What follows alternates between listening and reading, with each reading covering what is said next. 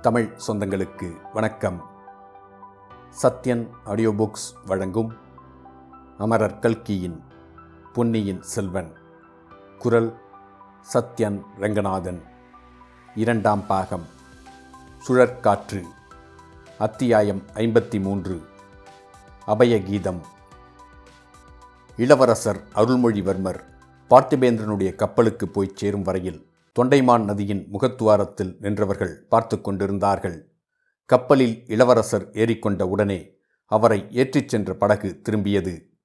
சேனாதிபதி பூதி விக்ரமகேசரி குதூகலம் அடைந்திருந்தார் என்று அவருடைய முகக்குறி காட்டியது.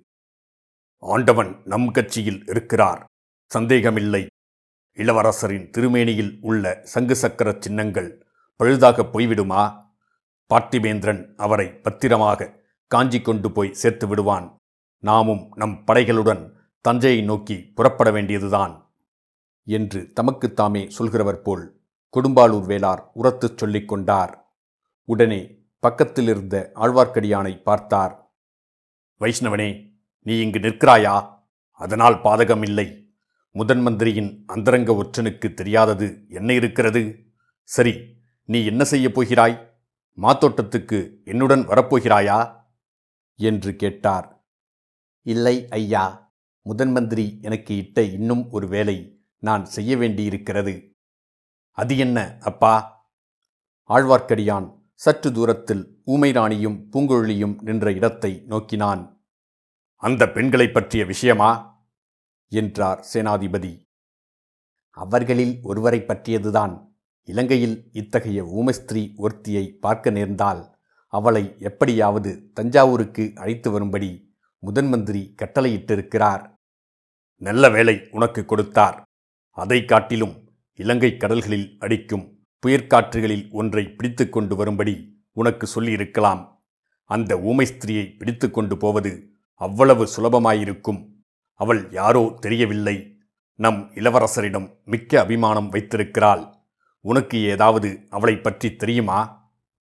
அவள் ஊமை என்பதும் பிறவிச் செவிடு என்பதும் தெரியும்.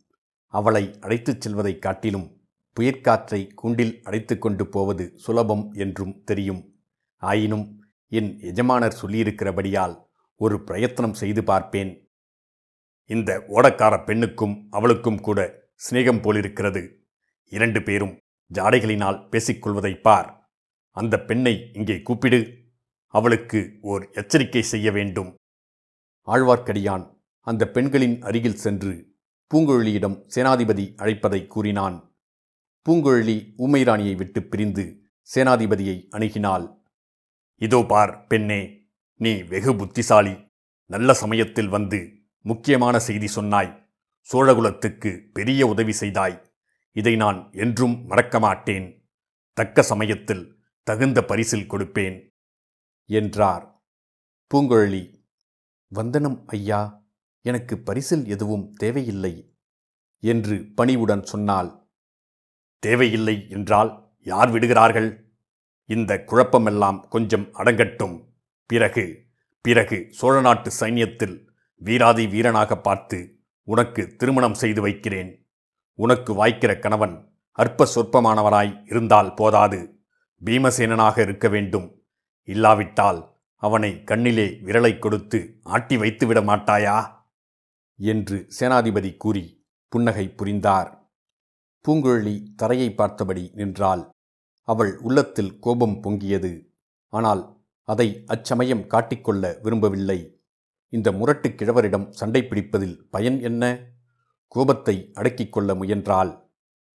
ஆனால் ஒரு விஷயத்தை மட்டும் ஞாபகம் வைத்துக்கொள் இளவரசருக்கு ஏதோ உதவி செய்துவிட்டபடியால் அவர் பேரில் பாத்தியதை கொண்டாடலாம் என்று எண்ணாதே. கடலில் வலை போட்டு மீன் பிடிப்பதோடு நிறுத்திக்கொள்.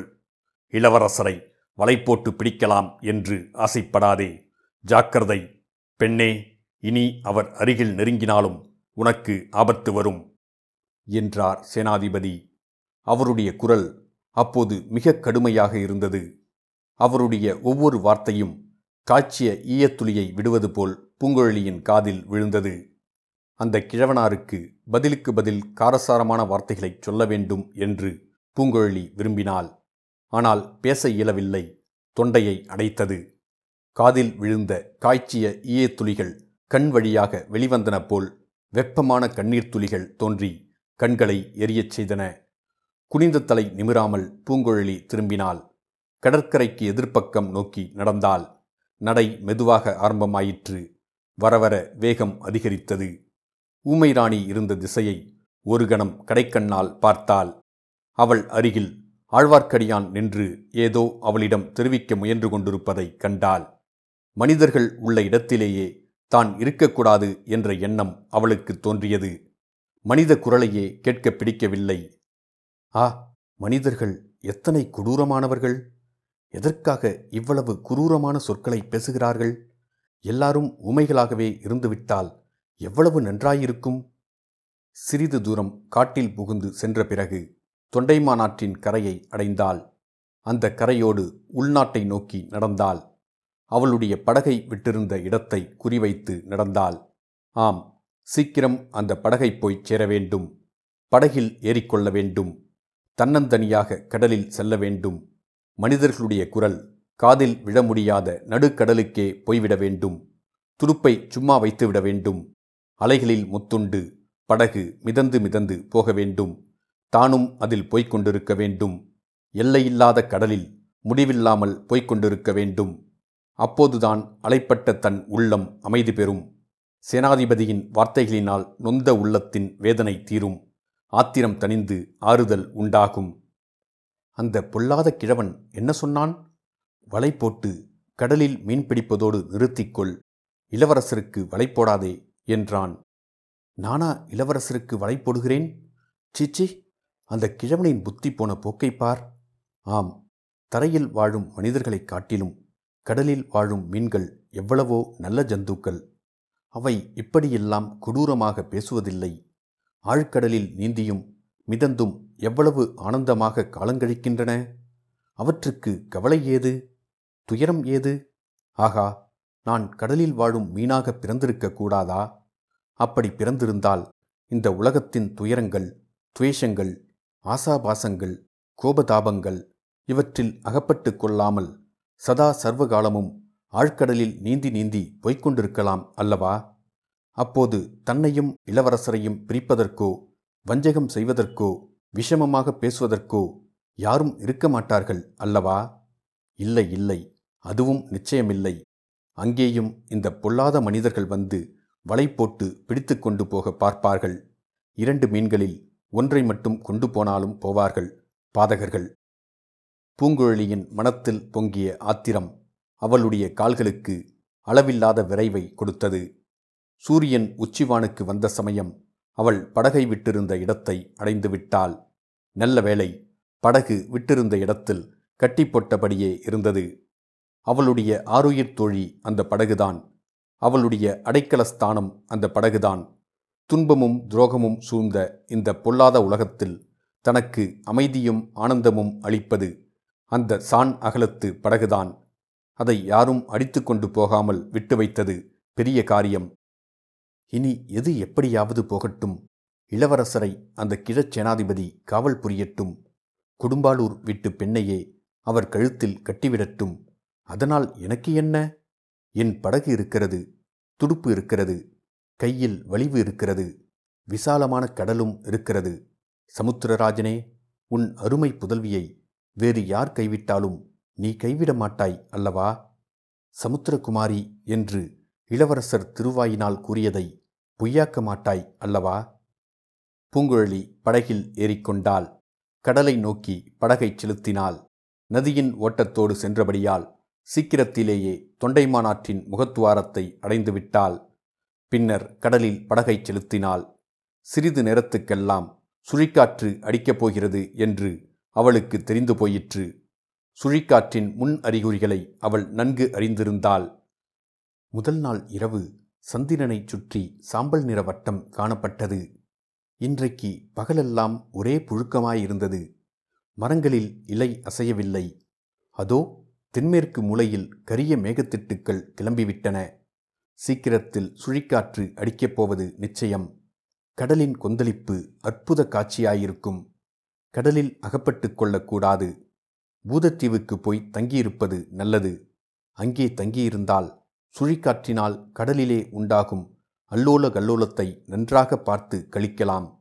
காற்று அடித்துவிட்டு போன பிறகு கடலிலும் கொந்தளிப்பு சிறிது அடங்கிய பிறகு படகை செலுத்திக் கொண்டு கோடிக்கரைக்கு போகலாம். இப்போது என்ன அவசரம்? கோடிக்கரைக்கு இப்போது அந்த மரக்கலம் அநேகமாக போயிருக்கும்.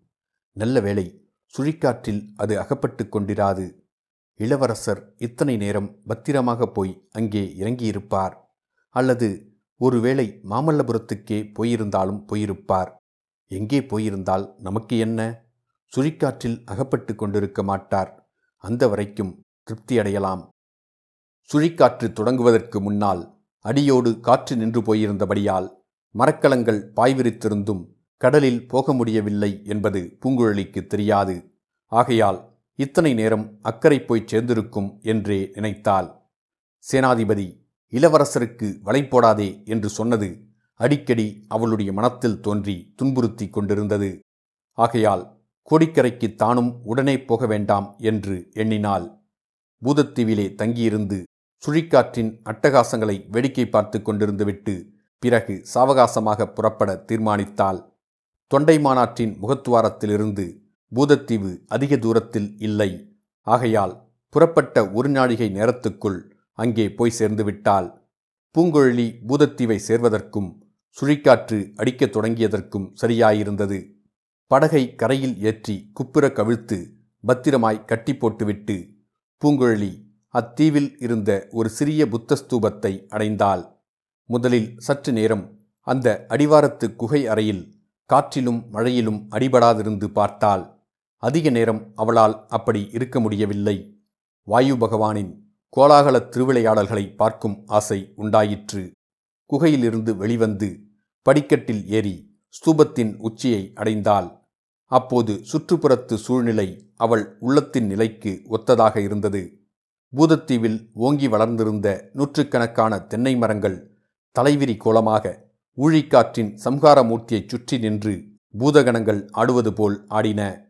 கடல் அலைகள் அத்தென்னை மரங்களின் உயரம் சில சமயம் எழும்பி இமயமலையின் பனிச்சிகரங்களைப் போல் ஒரு வினாடி காட்சியளித்தது. மறுவினாடி நூறு கோடி நுரைத்துளிகளாக சிதறி விழுந்தன. சுழன்று சுழன்று அடித்த காற்றின் சப்தமும் அலைகளின் பேரொளியும் இடையிடையே கேட்ட இடிமுழக்கமும் சேர்ந்து திக்கு திகாந்தங்கள் எல்லாம் இடிந்து தகர்ந்து விழுகின்றன என்று எண்ணச் செய்தன. வானத்தை வெட்டி பிளப்பது போல் அவ்வப்போது தோன்றி கப்பும் கிளையும் விட்டு படர்ந்து ஓடி மறைந்த மின்னல்கள் ஒரு வினாடி நேரம் கொந்தளித்த அலைக்கடலையும் பேயாட்டம் ஆடிய மரங்களையும் வெளிச்சம் போட்டு காட்டிவிட்டு மறுவினாடி கண்ணங்கரிய காரிருளில் ஆழச் செய்தன. இவ்வளவு அல்லோல கல்லோலங்களையும் பார்த்து கொண்டு பூங்குழலி வெகுநேரம் நின்றாள். அவள் உடம்பு காற்றில் ஆடிய மரங்களைப் போல் ஆடியது. அவள் கூந்தல் அவிழ்ந்து காற்றில் பறந்தது. மழை அவள் உடலை நனைத்தது. இடிமுழக்கம் அவள் செவிகளை பிளந்தது. மின்வெட்டு அவள் கண்களை பறித்தது. இதையெல்லாம் அவள் பொருட்படுத்தவே இல்லை. வெகுநேரம் அக்காற்றிலும் மழையிலும் அவள் நின்றாள். அவள் உள்ளம் வெறி கொண்டு கொந்தளித்தது. தன்னைச் சுற்றிலும் நடைபெறும் அற்புத கோலாகலங்களையெல்லாம் தான் பார்த்து கழிப்பதற்காகவே நடப்பதாக எண்ணி பெருமிதத்துடன் அனுபவித்துக் கொண்டிருந்தாள். இடையிடையே அவளுக்கு இளவரசர் அருள்மொழிவர்மரின் நினைவு வந்து கொண்டிருந்தது. அச்சமயம் அவர் கோடிக்கரை சேர்ந்து பத்திரமான இடத்தில் தங்கியிருப்பார் என்று எண்ணினாள் ஒருவேளை தன் பெற்றோர் வீட்டிலே கூட தங்கியிருக்கலாம் அல்லது நாகப்பட்டினம் சென்று அங்கே ராஜ மாளிகையில் தங்கியிருக்கலாம். ஒருவேளை கடலில் கப்பலிலேயே இருப்பாரோ? இருந்தால் என்ன? அவர் ஏறிச் சென்ற பெரிய மரக்கலத்தை எந்த சுழிக்காற்றுதான் என்ன செய்துவிடும்? அவரை பாதுகாக்க எத்தனையோ பேர் சுற்றிலும் சூழ்ந்திருப்பார்கள். தன்னை பற்றி அவர் ஞாபகப்படுத்திக் கொள்வாரா அந்த பேதை பூங்குழலி இச்சமயம் எங்கிருக்கிறாளோ என்று எண்ணிக்கொள்வாரா? ஒரு நாளும் மாட்டார்.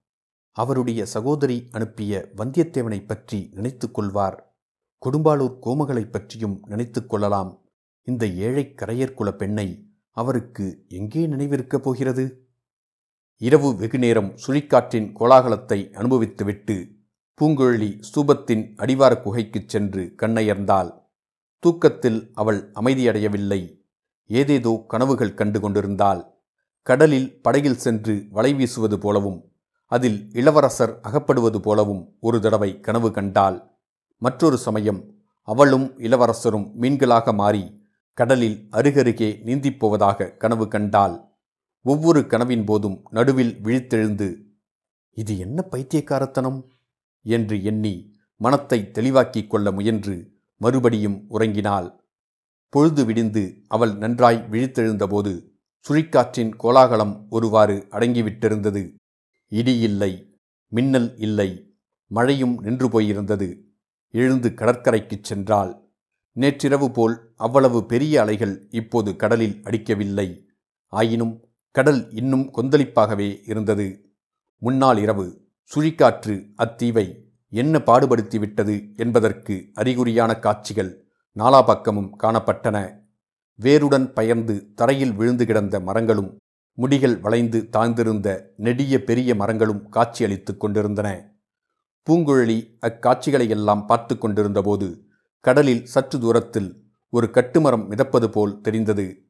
அது கடற்கரையோரத்து அலைகளினால் பல தடவை அப்படியும் இப்படியும் அலைப்புண்ட பிறகு கடைசியாக கரையில் வந்து ஒதுங்கியது.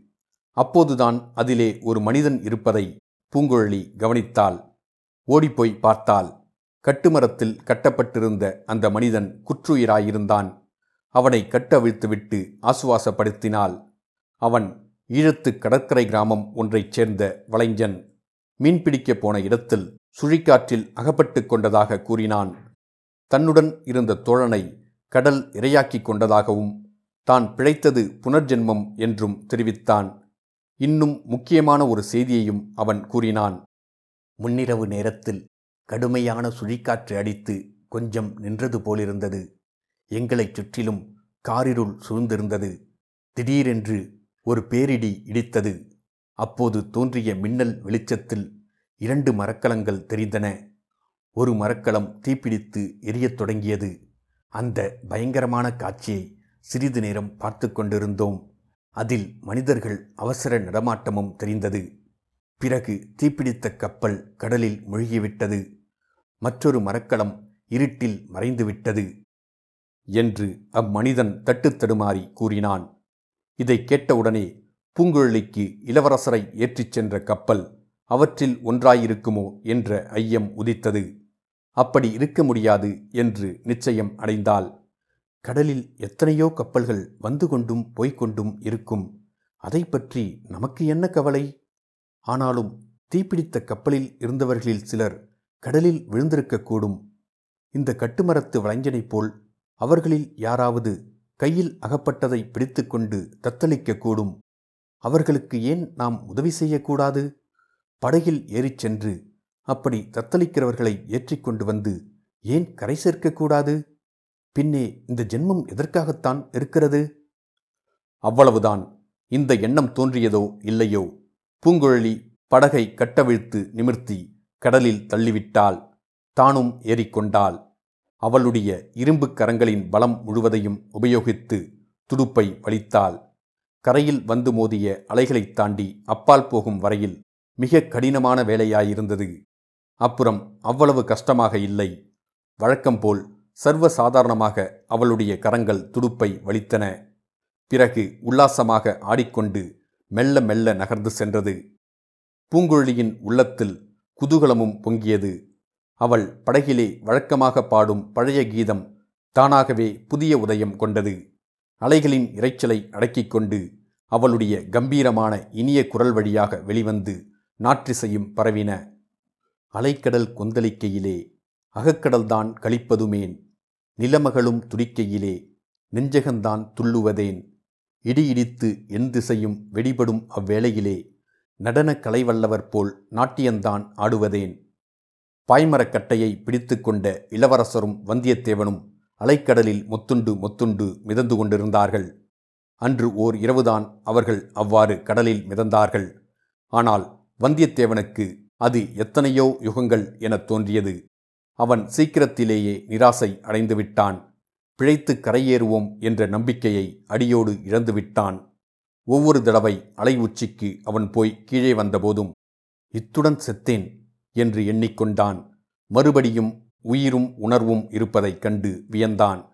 அடிக்கடி இளவரசரை பார்த்து என்னுடைய அவசர புத்தியினால் தங்களையும் இந்த ஆபத்துக்கு உள்ளாக்கினேன் என்று புலம்பினான். இளவரசர் அவனுக்கு ஆறுதல் கூறி தைரியம் ஊட்டி வந்தார்.